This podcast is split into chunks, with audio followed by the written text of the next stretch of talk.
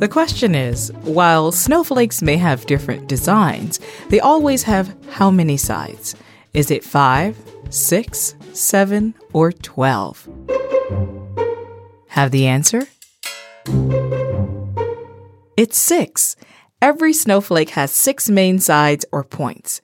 This is due to the ice crystals joining to one another in the shape of a hexagon. According to the UK Office of Meteorology, this arrangement allows water molecules, each with one oxygen and two hydrogen atoms, to form together in the most efficient way.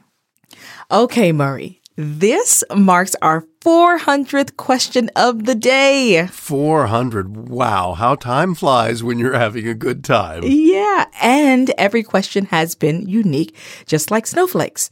Everyone is different, right? Well, frankly, Tamika, I've been so busy researching all these questions of the day, I haven't had time to compare every snowflake. Good point. Come on now. Well, actually, a real scientist would probably give you something like that answer, because ultimately, it is unknowable. I mean, there are literally countless snowflakes, so who knows if there might be two that are identical. But in general, you're right. All snowflakes are hexagonal or six sided, mm-hmm. but they're subject to so many things as they form and fall that pretty much every one is distinctive. So, how do they form? Well, a lot depends on the temperature and the humidity. Way up in the atmosphere, if it gets to around 40 degrees below zero, either Celsius or Fahrenheit, tiny ice crystals can form from water vapor and then begin to join as they fall and become snowflakes. Uh huh. So, what if it's not so cold? Well, then the crystals can form around little particles of dust or minerals, but if it's much warmer in the air through which they fall, mm-hmm. then they melt and they just turn into raindrops. Oh, okay. But raindrops are not nearly as pretty as those beautiful white snowflakes. Well, that's another thing, Tamika. Snowflakes aren't white. I beg your pardon?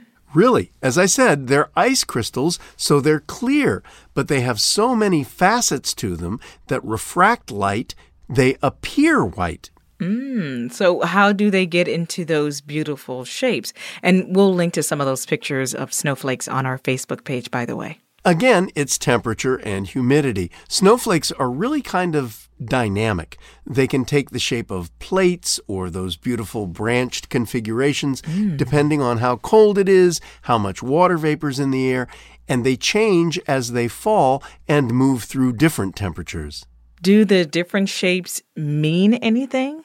Oh, that's a good question. Well, snow can tell us a lot.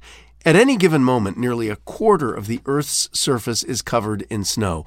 And with climate change underway, warmer temperatures mean more water evaporating into the atmosphere, and that makes for bigger snowfalls. And when all that snow melts, that's part of what accounts for all the flooding we see in the spring. Bingo. And remember, Tamika, just like snowflakes, every human being is unique. But when you look at that hillside in the wintertime, all you see is snow. We're unique, mm. but we're all part of one thing. You're getting good at this, Murray. I like it. a lot to think about in those little snowflakes. Thanks for that, Murray. You're welcome, Tamika. That's it for now. I'm Tamika Smith. And I'm Murray Horwitz. We're Ask QOTD on Twitter and Facebook.